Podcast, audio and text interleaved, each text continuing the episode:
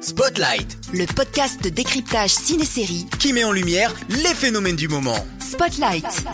Bonjour à tous et bienvenue dans ce Spotlight entièrement consacré à une série que l'on adore, qui vient de revenir pour une saison 2 sur Netflix et qui nous a autant amusé et ému que la première. C'est Sex Education. C'est en compagnie d'un invité que nous allons l'explorer. Bonjour Sami Outalbali. Bonjour.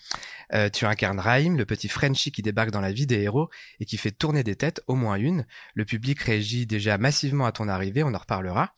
Je suis Jean-Maxime Renaud et autour de nous, deux journalistes de la rédaction d'Allociné qui connaissent le Kama Sutra sur le bout des doigts, Megan Choquet et Jérémy Dunant. Salut à tous les deux. Salut. Salut.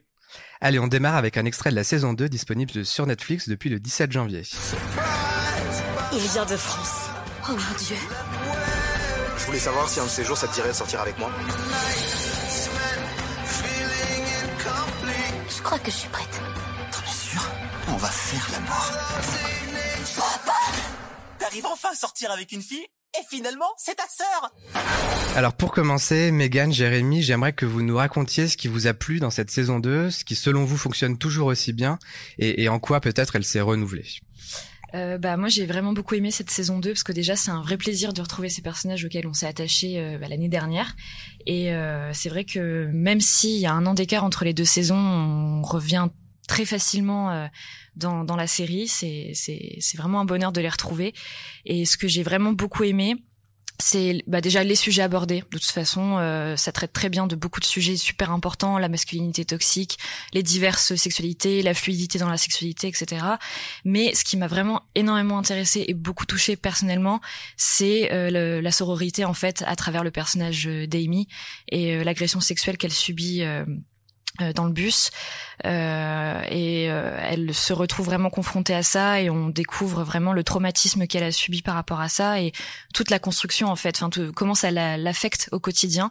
J'ai trouvé ça vraiment intéressant. Et puis alors euh, la cerise sur le gâteau, c'est vraiment l'épisode euh, où elle se retrouve avec toutes les autres filles, euh, un peu en mode breakfast club, en col, et elles se racontent chacune tour à tour.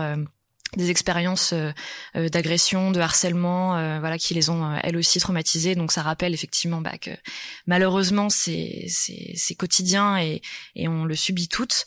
Et euh, je trouvais ça très puissant comme épisode. Et puis effectivement, quand elles se sont toutes retrouvées pour l'aider à prendre le bus à l'arrêt, je, je trouvais que c'était une scène très très forte.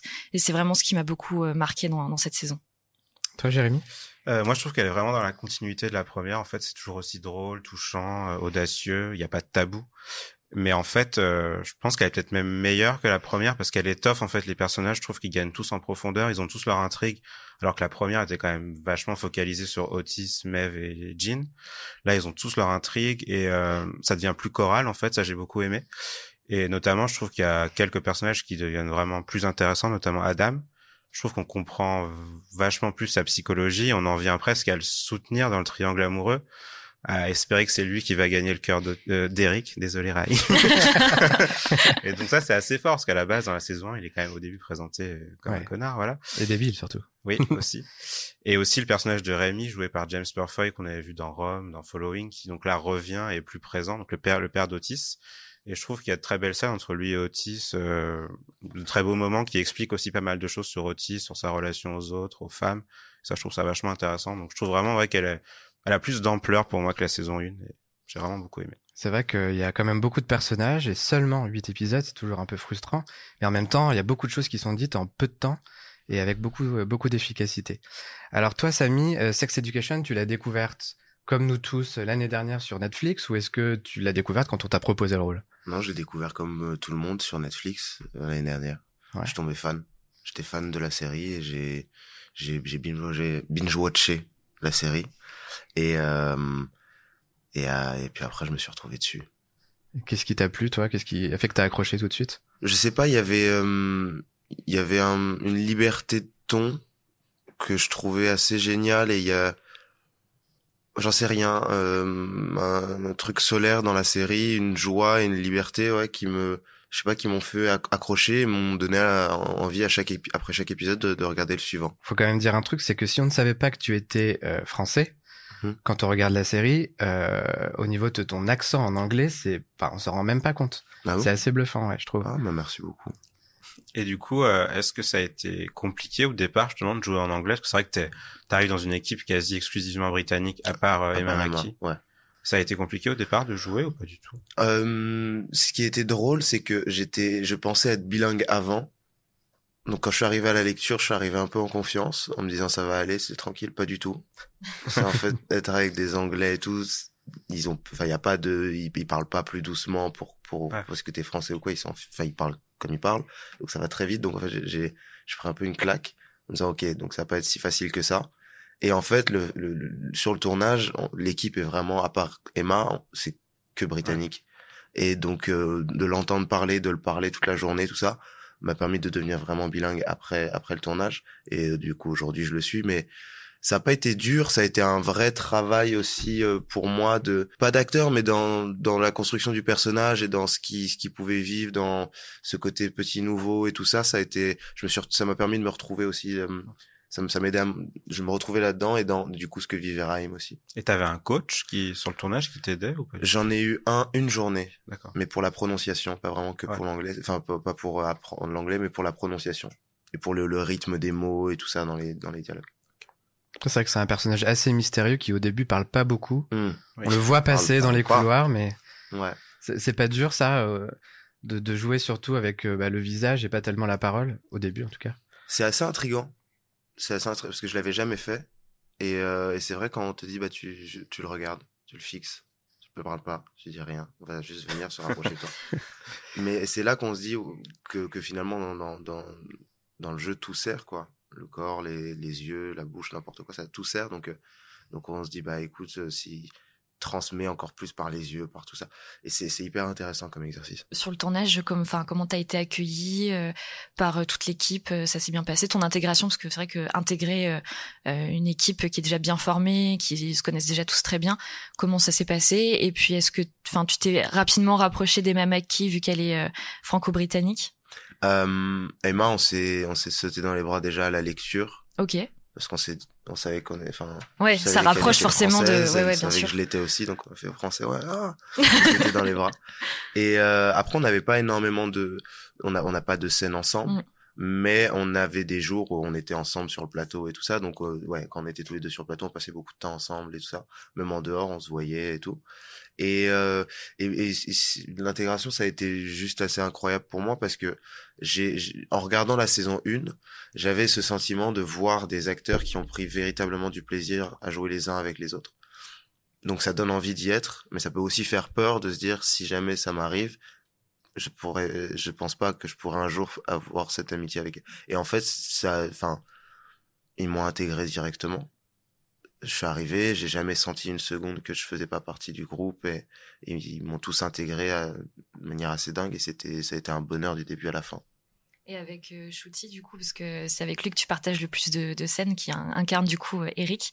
Mhm. Euh, comment ça s'est passé avec lui euh, Bah super, Ouais. il a été il a été génial, pas plus génial que les autres mais pff, parce que je parlais je passais beaucoup le plus plus clair de mon temps avec lui quand même donc euh, si peut-être plus génial que les autres. Ils m'en vouloir.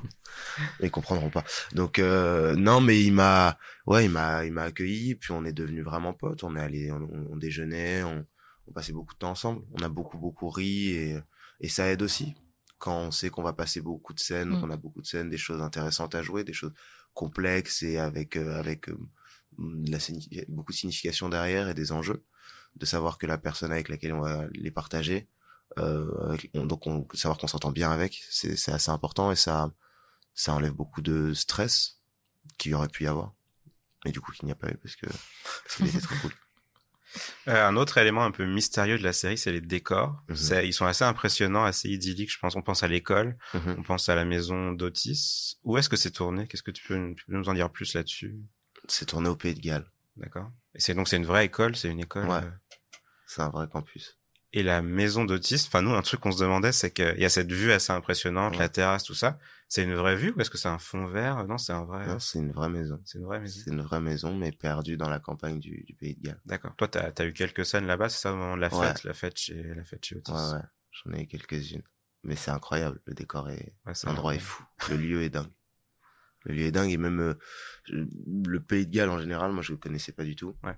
Enfin de nom. Mais le, le- c'est magnifique. Vraiment, j'ai été choqué de la beauté de l'endroit. C'est c'est c'est beau. Ok, au Pays de Galles. Oui, vous allez faire monter le tourisme. Ouais. C'est vrai que c'est, on se demande toujours, est-ce que ça existe vraiment cet endroit? Ça a l'air tellement beau, tellement unique. C'est vrai qu'en plus, comme c'est pas vraiment daté, parce que Oui. même au niveau du Mm. look des personnages, etc., on a un peu- toujours un peu l'impression que c'est entre les années 80, 90, mais en même temps c'est moderne, donc ça se passe aussi à notre époque. Mhm. Et c'est vrai que c'est un peu une série un peu hors du temps, et euh, les décors jouent aussi vachement là-dessus, donc euh, c'est vrai qu'on a très envie d'y aller. Ben, non, mais c'est c'est exactement ce que je me suis dit quand j'ai vu la saison 1. C'est ce, ce, ce, ce- le soleil qu'il y a tout le temps. Et puis pourtant, je savais que c'était en Angleterre. Mm. Mais, mais c'est où en Angleterre qu'il fait beau comme ça tu et, euh, et, et- et cette verdure et euh, et il y a un truc assez sauvage et tout ça. ça me- je, je, je pensais pas que c'était réel. Je n'arrivais pas à le situer. Donc me retrouver dessus et voir vraiment les décors. Je dis, ah ouais, enfin. Et ça, et existe. Et ça existe et c'est très très beau. Concernant ton personnage, Raïm, euh, est-ce que à la lecture, tu t'es senti tout de suite proche de lui ou est-ce qu'au contraire, il est très très différent de ce que t'es dans la vie? Euh, on a des points communs. On a des points communs et puis on a des différences. Et, euh, et c'est bien parce que sinon après ça deviendrait. euh, Enfin non, c'est pas, ça, aurait pas été un problème. Ça aurait été juste moi qui joue moi. Mais euh, là du coup, c'est il y a un vrai travail à faire. Euh, non, j'ai senti, j'ai senti ouais, il y avait des points, j'avais beaucoup de points communs avec lui. Euh, sur la retenue qui- qu'il a, sur euh, ce, ce mystère qu'il laisse planer sur sa vie, sur ce, du coup cette retenue, sur ses origines, sur pas trop parler d'où on vient, tout ça.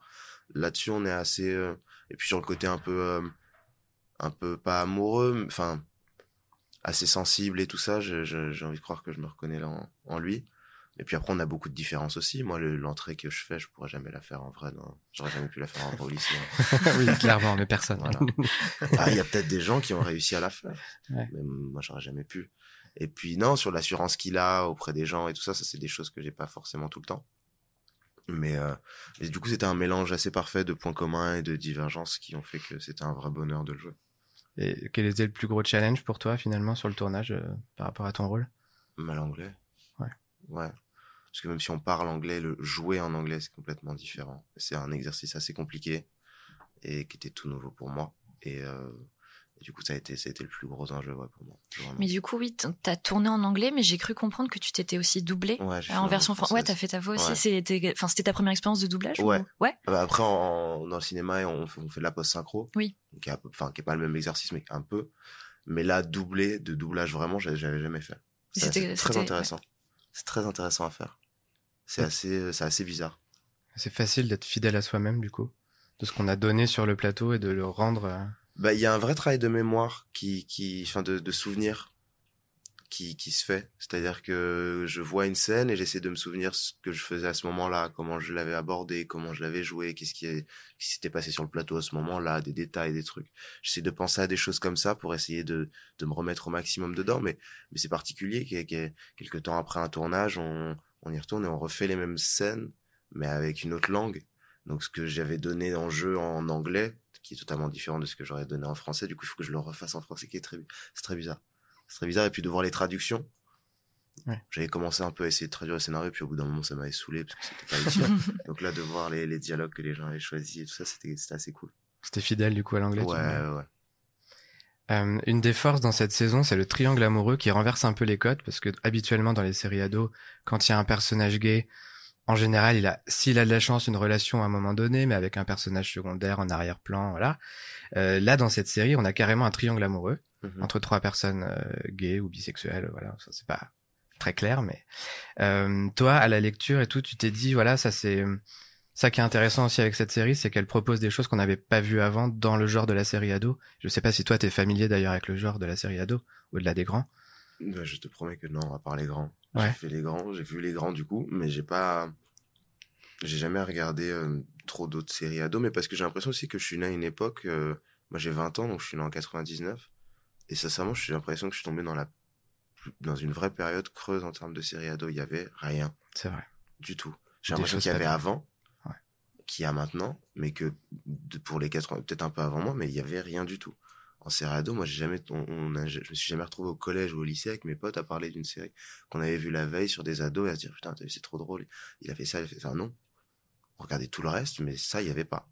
Ouais, donc c'est important d'avoir des représentations Ouais. aussi, ouais. Et c'est la force de la série, et c'est du coup je réponds à ta question, mais euh, en, en- en- à la lecture, et, et même quand, quand j'ai su que je faisais la série, et même avant, quand, quand j'ai entendu dire qu'il y avait qui cherchait un français, que j'ai envoyé une tape et tout ça, ma volonté d'en faire partie aussi, c'était euh, la liberté de ton que je sentais, ce, ce truc novateur à chaque fois euh, de parler déjà de, de sexe si ouvertement, de et puis ouais d'imposer des histoires nouvelles, de réussir à les imposer aux gens, mais de sans que ce soit jamais grossier, sans que ce soit jamais malvenu ou quoi, toujours bien fait de et d'oser. Cette euh, ce, truc ouais d'oser tout le temps d'inventer des nouvelles choses et de les, les proposer aux gens. C'est ça qui m'a plu et du coup du coup la, la, la story de, de, de, de Raïm et de et des autres c'est c'est quelque chose de très nouveau aussi et qui me faisait plaisir de de jouer. Et c'est en ça que je me suis dit j'ai bien fait d'essayer d'avoir cette série et de réussir à l'avoir. Et depuis tu as beaucoup de retours du public euh, d'ados de jeunes adultes euh, sur Instagram ou autre? Ah oui oui. Oui oui, oui j'ai beaucoup beaucoup qu'est-ce qu'ils te disent euh... J'ai énormément j'ai vraiment mais que même que de l'amour c'est vraiment que des des gens adorables, bienveillants et tout qui me font beaucoup beaucoup de compliments. Et j'avais j'avais pas peur, mais je me quand on, s'expose comme ça, quand on joue dans un projet aussi énorme et tout ça, on on sait que parce que c'est le jeu aussi des réseaux sociaux qu'il peut y avoir des gens que ça amuse de juste donner de la haine et de, et de la méchanceté. Donc je, je m'y préparais et je non, ou alors je l'ai pas vu, mais j'ai pas de j'ai rien reçu de la sorte, rien du tout je reçois que les, tous les messages que je reçois, c'est que des, des gens qui me disent qu'ils ont kiffé la série, que qui sont sentis touchés par le personnage, touchés par l'histoire, euh, que la saison leur a, leur a vraiment plu. Donc c'est assez euh, c'est assez fou. Et on en profite pour préciser que tu n'as pas de compte Twitter. Je n'ai aucun compte Twitter. Ce n'est pas toi. Ce n'est pas moi. Voilà. Enfin moi du tout. Okay. Même s'il y a marqué officiel, tout ça, et que ça ils disent merci encore pour la, ce n'est pas moi. Ok. Non, c'est bon à savoir parce que bon, moi, je me suis fait avoir, donc euh, voilà. T'es pas le seul, j'ai fait pas mal de trucs aussi. Okay. Euh, Sex Education, comme son l'indique, on revient là-dessus, c'est que, comme tu disais tout à l'heure, il y a une portée éducative, une mmh. portée euh, pédagogique aussi, mmh. et ton personnage y contribue, parce que moi, je, me, je, je voulais revenir sur la scène euh, dans l'épisode 7, où euh, Raïm explique euh, à Otis et, et Eric mmh. l'utilisation de la poire à lavement. Pas de douche ouais, ouais, exactement. Euh, Est-ce que ça a été euh, gênant de tourner cette scène Enfin, comment ça s'est passé euh... C'était absolument pas gênant. J'avais bossé les textes et tout ça, je les connaissais. Et puis la veille, j'étais chez moi, j'ai rebossé mes textes, j'ai juste appris par cœur. Et puis je me suis dit, c'est une scène très importante parce que je trouve qu'elle est, elle est chamée et qu'il faut euh, qu'on qu le raconte, enfin qu'on explique comment ça se passe pour les gens en fait, pour ceux donc ceux qui auraient besoin de savoir. Mm et qui et on l'a jamais montré avant, on l'a jamais véritablement ouais, expliqué avant. Donc, si je peux être le premier à vraiment l'expliquer euh, clairement comme ça dans un programme, c'est trop bien. Et, euh, et, du coup, non, j'ai appris ma scène. Je suis arrivé le lendemain, j'ai essayé d'être le plus détendu possible et de m'amuser le plus. Puis c'était très cool. Il y avait Shooty et Aïssa en face de moi et euh, et qui faisaient un peu d'impro tous les deux. Et du coup, c'était toujours très très marrant. C'est enfin c'était un non, c'était une scène des, des scènes que j'ai le préféré tourner, je crois. Ah ouais? j'ai le plus rigolé, ouais parce que enfin après ça dépend aussi des gens mais il peut y avoir parfois certaines gênes parce que même si la série est libère la parole et qu'il y a justement il y a aucun tabou autour du sexe mmh. euh, il y a quand même des scènes qui peuvent parfois un, tout petit peu gêner ou alors il faut prendre un petit peu de temps pour se mettre à l'aise mmh. que ce soit les scènes de sexe ou les scènes d'explication. Est-ce qu'il y a parfois l'intervention euh, même si c'est que des scènes d'éducation de, sexuelle euh, des coordinateurs d'intimité par exemple? Est-ce qu'ils vous, vous, épaulent ou vous disent bon bah voilà enfin quel terme tu peux utiliser ou? Moi je l'ai croisé sur le plateau. D'accord. C'est une dame. Je l'ai croisée euh, mais on n'a pas travaillé ensemble, elle et moi, parce que je, je pense que si j'avais fait ressentir le, le besoin, enfin, si je leur avais dit que j'en avais besoin, mm. j'aurais travaillé avec elle. Mais sur cette scène-là et sur d'autres, j'avais pas euh, le sentiment d'en avoir véritablement besoin. Je, je me sentais très à l'aise. En fait, j'ai vraiment à aucun moment ressenti une gêne quelconque par rapport à ce que je, ce que je, ce dont je parlais, ce que je racontais ou quoi. J'ai, je sais pas, je trouvais ça toujours très cool, très bien écrit et très juste, donc. Euh, et puis, chaque fois, je trouve que c'est des choses qu'il faut dire. Donc, euh, je n'ai jamais ressenti aucune gêne, mais je pense que si j'avais, je leur avais dit que j'en avais besoin, euh, j'aurais bossé avec elles. Mais j'ai jamais été gêné par quoi que ce soit. Du coup, euh, j'en ai pas eu besoin du tout.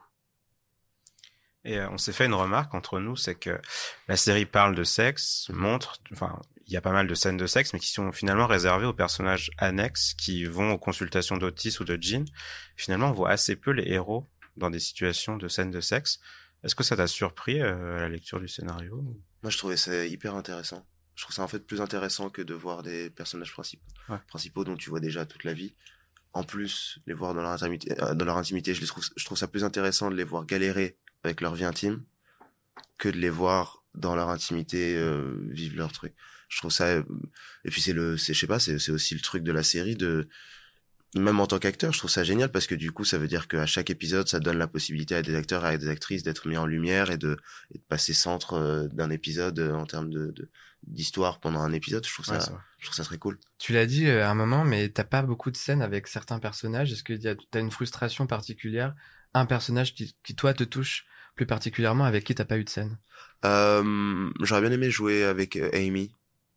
On s'est vu sur le plateau euh, un millier de fois et tout, parce que même quand j'avais pas de scène avec elle, je- ils étaient sur le plateau aussi pour euh, parce qu'ils tournaient en même temps ou quoi, donc euh, on, on se croise euh, très très très très très très très régulièrement. Et euh, mais j'aurais bien aimé avoir des scènes. Mais en vrai, j'aurais bien aimé avoir des scènes un peu avec tout le monde. Si si on me demande vraiment, je dis je vais avoir des scènes avec tout le monde. Mais les scènes que j'ai eues, je les trouvais super et et, puis je les ai rencontrés quand même. On a bossé. J'ai eu le sentiment d'avoir bossé avec eux, même si j'ai pas de scène véritablement filmée avec eux. Qu'on soit dans les loges ensemble et sur le plateau et au make-up tous ensemble et tout à discuter, j'ai le sentiment d'avoir bossé avec eux quand même. Enfin. C'est comme si j'avais eu une scène avec des scènes avec eux. Ça, c'est bizarre comme sentiment. Alors la question qui est sur toutes les lèvres quand on termine la saison, évidemment, c'est est-ce que euh, tu reviendras dans une hypothétique saison 3 je, je précise qu'elle n'est pas commandée pour le moment, mais tout porte à croire qu'elle le sera. La série a l'air de cartonner. Euh, Qu'est-ce que tu sais, toi, sur euh, une éventuelle participation De l'honnêteté, tu veux de l'honnêteté? Ouais. Absolument rien. Je ne sais rien du tout. Je ne sais pas s'il y en aura une. Je sais pas si je serai dedans du tout. J'en sais rien du tout. Sincèrement. Et toi, ton souhait, bah, j'imagine, c'est de revenir, mais est-ce que t'as des envies particulières pour ton personnage s'il revient, d'explorer d'autres choses? Moi, je trouve que Laurie Noon, qui est la créatrice de la série, est un génie. Et euh, elle me l'a prouvé en... Enfin, je l'ai vu en saison 1, elle me l'a prouvé avec la saison 2. Et je, je lui fais confiance, en fait.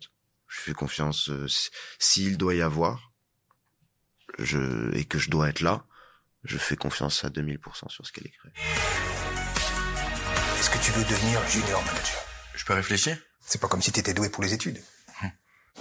Putain, mais quel enfer. Qu'est-ce qui te fait peur alors? T'es en train de devenir un homme, quoi.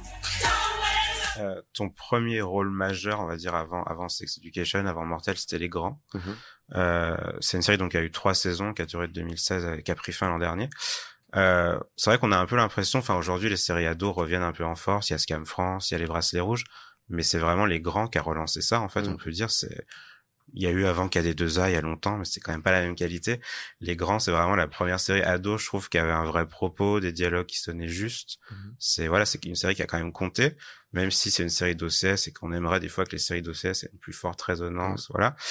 Euh, pour peut-être juste pour euh, resituer, donc c'est une série qui était créée par Benjamin Parent, Joris Morio et Vianney Le Basque et qui, euh, en gros, suivait une bande d'ados de la troisième où ils étaient les grands du collège jusqu'à la terminale. Euh, quel regard tu portes maintenant que l'aventure est finie Quel regard tu portes sur la série? Est-ce que c'est genre le projet qui a changé ta vie pour toi? Ouais. Ouais, vraiment. Moi, je tournais avant déjà, j'avais fait des choses avant et tout ça, mais, mais les grands, c'est le, je l'ai fait, euh, j'ai commencé à, à la tourner à 15 ans, jusqu'à mes 18. Et pour moi, c'est vraiment le projet qui m'a permis de passer de l'adolescence à l'âge adulte. Sincèrement, je l'ai senti, j'ai grandi euh, à une vitesse accélérée avec cette série. Avec les gens, avec, euh, avec ce qu'on a fait. Et, euh, et comme tu l'as dit, tu vois, c'est un truc OCS, c'est pas beaucoup vu mais ça donne du coup euh, une une liberté et, euh, et je sais pas ça nous a tous donné une maturité de, de se dire on, on a les moyens de faire quelque chose de très très cool. Et, et, et on n'avait pas de série ado comme ça avant. Et de se dire si on arrive à créer ça à faire ce qu'on a en tête tous ce que les auteurs ont en tête ce que Vianney a en tête on peut réussir à faire quelque chose de nouveau et de fort. On sait que ça touchera pas un million de personnes euh, tous les jours. On le sait c'est pas grave.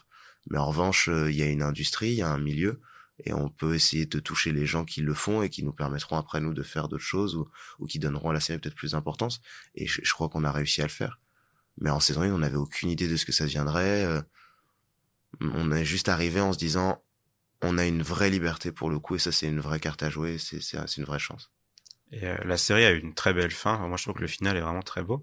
Mais on, on sait aussi que vous êtes vraiment une équipe très soudée, euh, Mm. limite famille. On dit souvent ce mot, mais là, je crois que c'est assez Ouais. vrai. Enfin, j'en avais parlé avec Vianney Lebasque il y a quelques mois. Et euh, est-ce que tu penses que la série pourrait revenir un jour sous une forme ou une autre, ou est-ce que tu aurais envie que vous vous retrouviez un jour? Ouais, moi j'aimerais beaucoup qu'on se retrouve.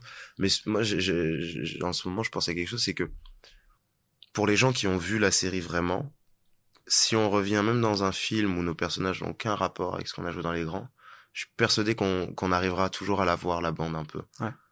Même à travers des histoires complètement scindées, complètement ex- ex- explosées un peu partout, je suis sûr qu'on arrivera toujours à la retrouver la bande parce qu'on a on a un rapport qui est tellement fraternel et qui est un vrai truc de famille.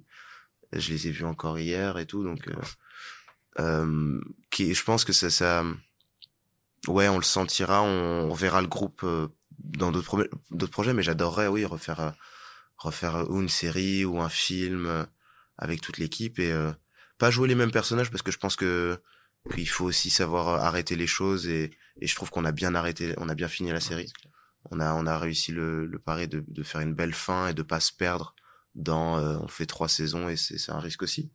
Plus on continue plus on a le risque de, de, de se perdre un peu en route et euh, donc on a on n'est pas tombé là dedans donc je pense qu'il faut qu'on on s'est on est tous d'accord là-dessus c'est que nos personnages ils ont vécu et aujourd'hui on les a on leur a donné une belle fin Ouais, ouais, c'est vrai que la série a su s'arrêter au bon moment. En fait. Mm, Bah ouais, et c'est c'est la force de, de Vianney et des auteurs d'avoir réussi à écrire quelque chose qui la fin n'est pas euh, ridicule, n'est pas pathos ni rien. C'est euh, c'est une belle fin où on est ému et où, où on, on y croit en fait. On se dit ok bah c'est leur vie, c'est ce qui leur arrive et c'est c'est cool. Et du coup je pense que les personnages doivent euh, rester où ils sont. Et mais par contre pourquoi pas en créer des nouveaux? D'accord. T'as retrouvé Benjamin Parent dans le film Un vrai vrai bonhomme, bonhomme, ouais. qui est sorti il y a pas très longtemps, qui est toujours en salle. Ouais. Il faut Euh, aller voir d'ailleurs parce qu'il est génial. Ouais, c'est une sorte de hum, rom-com et en même temps film ado à la française Mhm.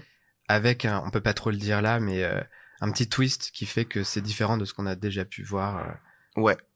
Ouais. Ok, je vois de quel Mm, truc tu parles. mm. Ouais, ouais.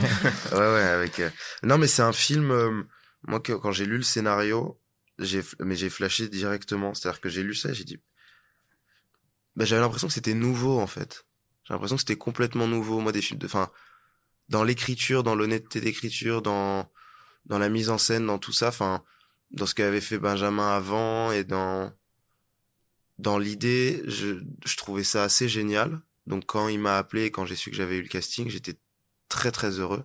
Et sur le, tournage a été génialissime. On s'est éclaté. Et parce que du coup, c'est l'avantage, c'est qu'on est on était qu'une bande de jeunes, donc on, on s'est éclaté toute la journée. On s'est vraiment beaucoup beaucoup marré. Il y a Et- pas mal de, de, de scènes de, de fêtes. euh, Ouais. Ouais, ouais, il y a beaucoup de scènes de fête, puis beaucoup de scènes de, de lycée, de, des scènes comme ça. Et du coup, c'est des scènes où on était tous là.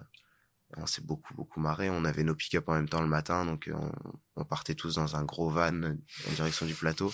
Donc c'était déjà là, le bordel avant d'arriver sur le plateau. Et euh, non, ça a été une, une, une aventure assez folle. Et, euh, et le film, je trouve que c'est un petit ovni quand même euh, dans ce qui dans ce qu'il raconte un peu.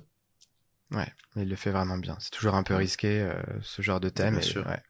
Bien sûr, mais c'est c'est la force de de Benjamin. De il a une sensibilité, une honnêteté dans ce qui dans ce qu'il fait, dans ce qui est dans ce qu'il veut raconter, qui est assez folle. T'évoquais tout à l'heure un peu ta frustration de pas avoir eu de série ado vraiment euh, euh, quand, quand dans ta période de d'adolescence euh, avant de devenir adulte. Euh, mais du coup, tu prends bien ta revanche parce que tu t'illustres vraiment sur ces thématiques, euh, que ce soit dans les séries ou dans les films.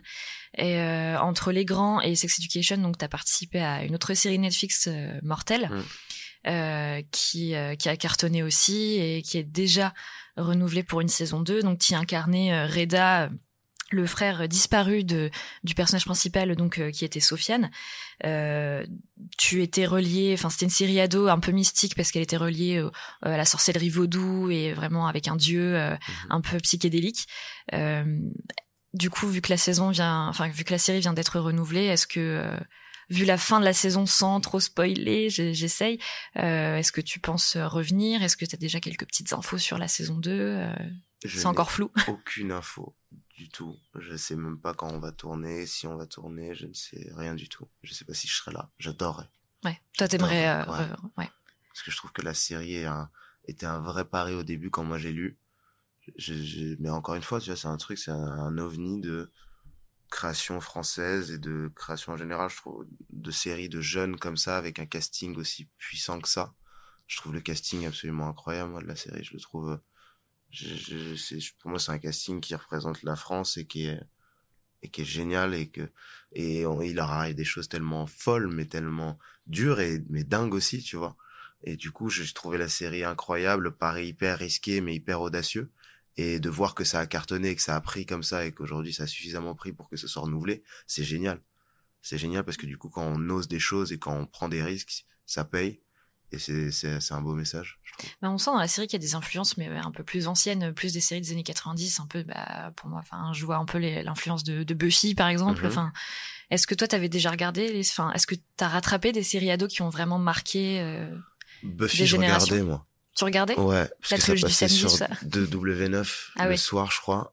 Ou je sais plus, non, c'était le soir, un truc comme ça. Et j'arrivais à le catcher un peu sur W9. Et j'ai dû le regarder un soir par euh, par dépit. Je crois que je faisais pas mes devoirs et tout, ça me saoulait. je traînais sur le canapé. Ma mère était pas encore rentrée du travail.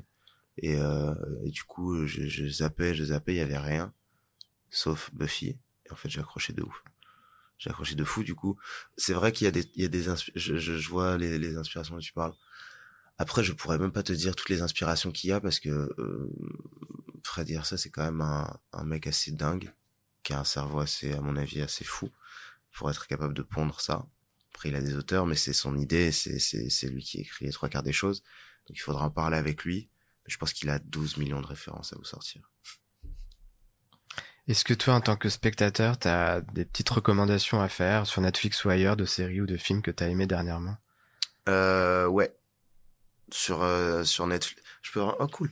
Euh, sur euh, sur Netflix, un truc dont je parle tout le temps, mais que les gens regardent beaucoup. J'ai l'impression que le, le public est assez assez vague, donc j'ai jamais rencontré un groupe de gens qui m'ont dit tous j'adore ça. Sur des gens un peu à droite à gauche dans une discussion, je dis tu connais ça? Il y en a deux qui me disent non et un qui me dit ouais et je kiffe. Donc il y a un truc Peaky Blinders. Ah mais Ah, bien évidemment. Merci. Megan est une des plus grandes fans grande à la fan. rédaction. J'adore. voilà, on est d'accord. Peaky Blinders parce que c'est hallucinant. Je trouve ça incroyable. C'est sur Netflix et c'est de, de mise en scène, de costumes, de en termes de jeu d'acteur, c'est on touche des, des sommets, je trouve. Euh, la lumière, tout, c'est hallucinant. C'est c'est je trouve ça extraordinaire cette série. Très bonne recommandation. ouais. Ouais. Euh, Et en dehors de Sex Education et Mortal, donc on verra si tu reviens ou pas, est-ce que tu as d'autres projets dont tu peux parler euh, imminents? Ouais, ouais, ouais. Euh, bah, euh, du coup, il y a un vrai bonhomme qui est en salle. Il y avait Lola vers la mer juste avant, au mois de décembre, qui est sorti, qui est, un, un, un, magnifique film aussi et qui est, qui est au Magritte euh, cette année, qui dont la, la comédienne principale est sélectionnée euh, au César. Euh, et là, je viens de terminer un film en décembre, euh, dont le titre, a priori, s'appelle Une histoire d'amour et de désir, qui est un film réalisé par Leila Bouzid, qui est une réalisatrice franco-tunisienne qui avait déjà réalisé un premier film qui s'appelait euh, À peine j'ouvre les yeux, euh, qui avait ultra ultra bien marché en festival et tout ça, qui était un, un- un film incroyable. Et donc là, c'est son deuxième long métrage. Et donc je suis rôle principal et c'est ça, ça, je sais pas encore quand ça va sortir, mais ça devrait sortir cette année. Ça va être très très beau, j'espère. Bon, on sera au rendez-vous. Voilà, c'est la fin de ce spotlight consacré à Sex Education. Merci beaucoup Samy pour ta venue. Merci à vous. On croise les doigts pour une saison 3 de Sex Education avec toi. Euh, merci Jérémy, Megan et Andou à la réalisation pour vos éclairages et vos questions. Euh, pour d'autres conseils ciné et séries, on vous donne rendez-vous dans notre autre podcast, Y'a quoi de bien, et on y parle cette semaine notamment de Star Trek Picard, Little America, Bad Boys for Life et Jojo Rabbit, en présence de la comédienne Aïssa Maïga. Merci à tous. Merci. Salut. Merci, au revoir. N'hésitez pas à noter cette émission, à la partager et à en parler autour de vous. L'émission est disponible sur toutes les plateformes de podcast, notamment Spotify, SoundCloud, Deezer et Apple Podcasts.